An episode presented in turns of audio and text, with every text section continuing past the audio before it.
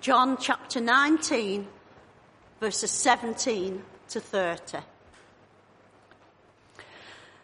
So the t- soldiers took charge of Jesus. Carrying his own cross, he went out to the place of the skull, which in Aramaic is called Golgotha. Here they crucified him. And with him two others, one on each side, and Jesus in the middle. Pilate had a notice prepared and fastened to the cross. It read, Jesus of Nazareth, the King of the Jews. Many of the Jews read this sign, for the place where Jesus was crucified was near the city, and the sign was written in Aramaic, Latin, and Greek. The chief priests of the Jews protested to Pilate, do not write King of the Jews, but that this man claimed to be the King of the Jews. Pilate answered, what I have written, I have written. When the soldiers crucified Jesus, they took his clothes, divided them into four shares, one for each of them, with the undergarment remaining. This garment was seamless, woven in one piece from top to bottom. Let's not tear it, they said to one another. Let's decide by lot who will get it. This happened that the scriptures might be fulfilled, which said, they divided my garments among them and cast lots for my clothing. So this is what the soldiers did. Near the cross of Jesus stood his mother, his mother's sister, Mary the wife of Cleopas, and Mary Magdalene. When Jesus saw his mother there and the disciple whom he loved standing nearby, he said to his mother, Dear woman, here is your son. And to the disciple, here is your mother. And from that time on, this disciple took her into his home. Later, knowing that all was now completed, and so that the scripture would be fulfilled, Jesus said, I am thirsty. A jar of wine vinegar was there, so they soaked a sponge and put it, put the sponge on the stalk of hyssop and lifted it to Jesus' lips. And when he had received the drink, Jesus said, it is finished. With that, he bowed his head and gave up his spirit.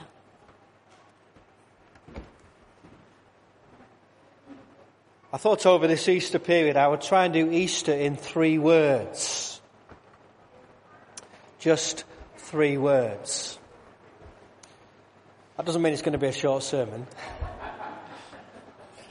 because I might just expand on those uh, three words. But I want to take just three words out of that passage that Jennifer uh, brought to us. And those three words are the last words that John in his gospel record that Jesus spoke. It is finished.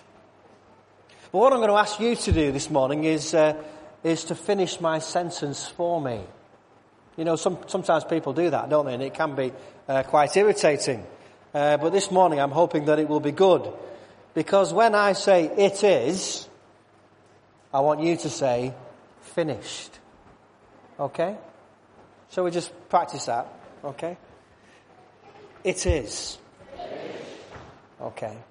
And, uh, and, and, as we go through, you might want to say it with more kind of conviction because uh, you might be hoping that, that it really will be finished and that uh, the louder you say it, the closer we might get to the end. So, uh, so do join in uh, with that point, but I will uh, remind you.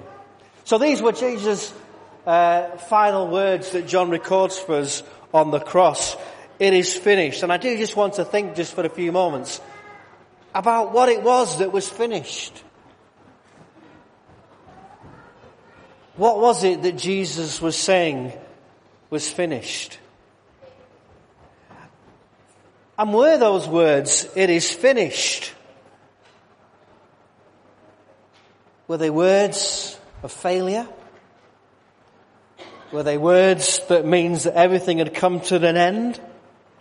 You see, these three words, when spoken together, can either signify the deepest joy and satisfaction or the deepest sorrow and despair.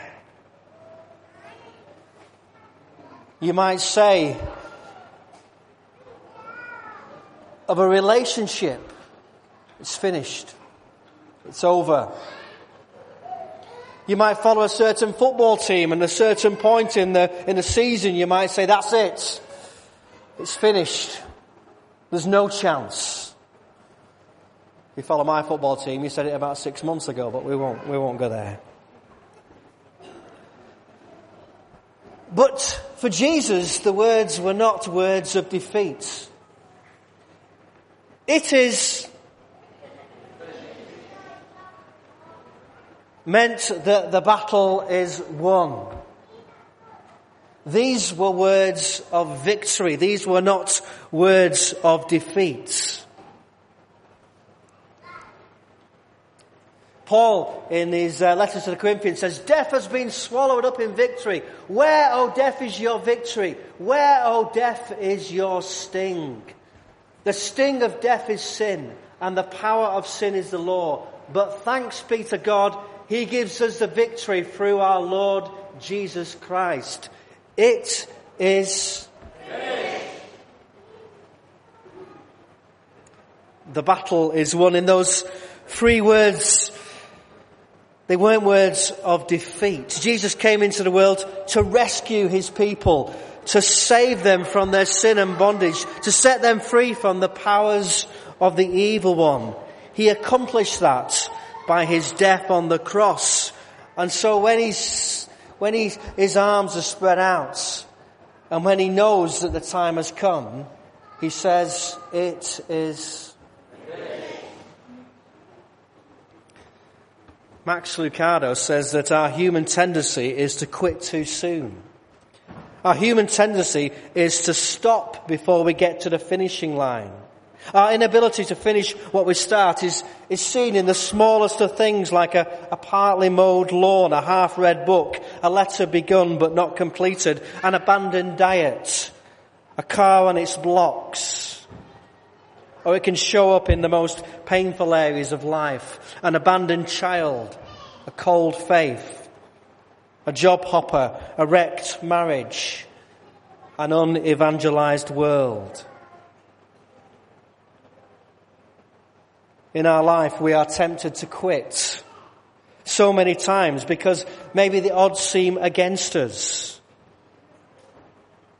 But if ever you feel like quitting, remember that Jesus didn't quit until it is.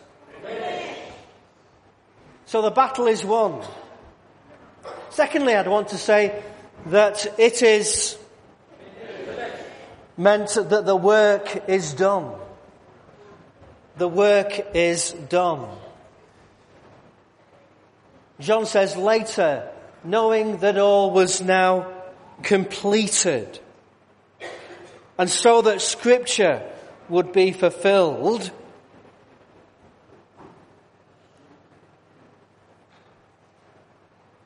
Jesus was talking about something that had been completed something that had come to an end. But it wasn't a devastation, it wasn't a disaster, it was a completion of the work that Jesus came to do. Throughout John's Gospel, Jesus talked about this work. He said, My food, said Jesus, is to do the will of him who sent me and to finish his work. Later on he says, I have a testimony weightier than that of John for the very work that the Father has given me to finish and which I am doing testifies that the Father had sent me. And then in that prayer that he prays with the disciples, I have brought you glory on earth by completing the work you gave me to do. It is meant that the work had been done. that the job was completed. That there was nothing left for Jesus to do. He had completed his mission. He had done everything that the Father had asked him to do. He had fulfilled his purpose and his calling. And now he could say on the cross, it is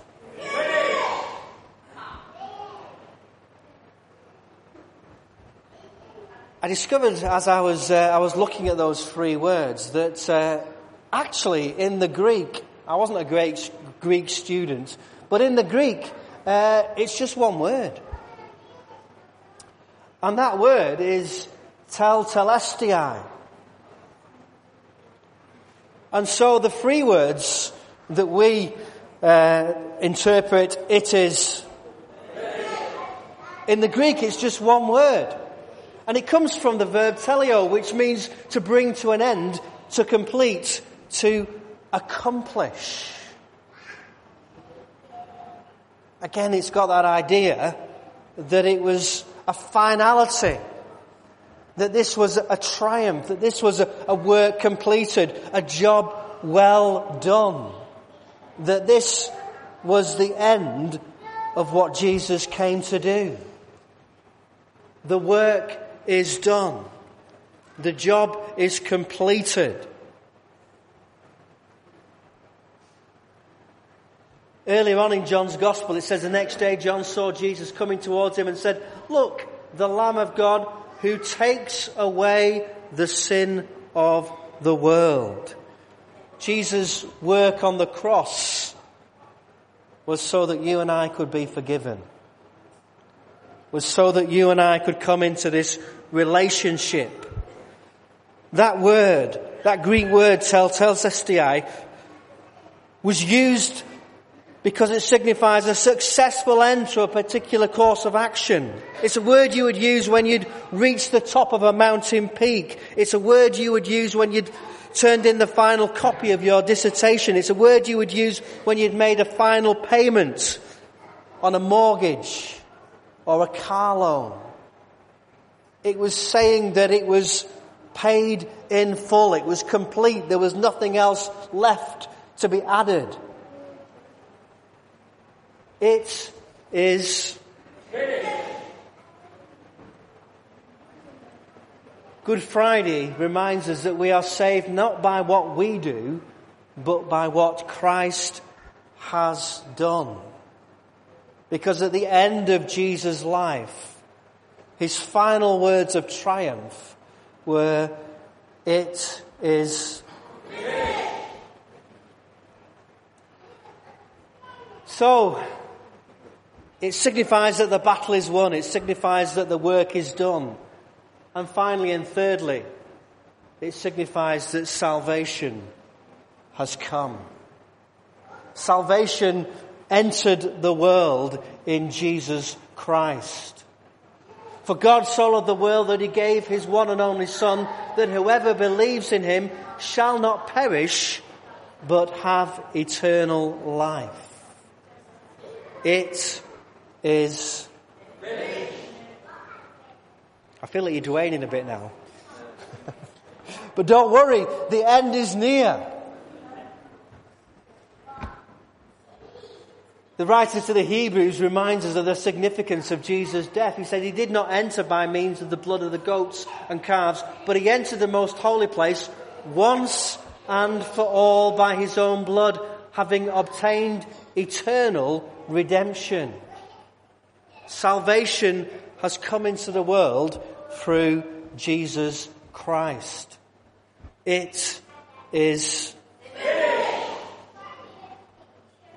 The other thing I learned about this strange Greek word, tetelestai, is that uh, it's in the perfect tense in Greek. Now, uh, if I said my Greek's not that good, my English language isn't that good, and I had to look up what the perfect tense meant, and apparently the perfect tense speaks of an action which has been completed in the past, which results continuing into the present.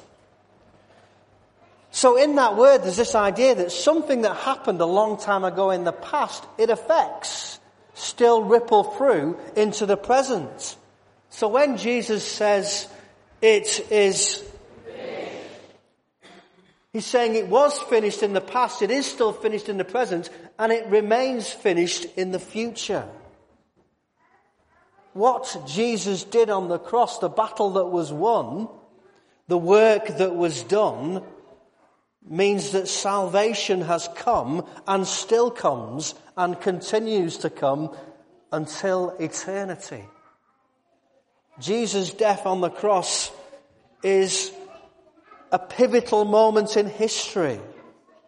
We divide history, don't we, before Christ and after Christ, because it is such a significant event, and it's an event that still ripples through history.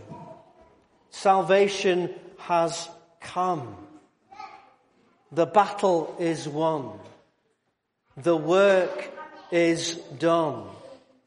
Salvation has come. These words specify not the end of Jesus' life, but the completion of Jesus' work.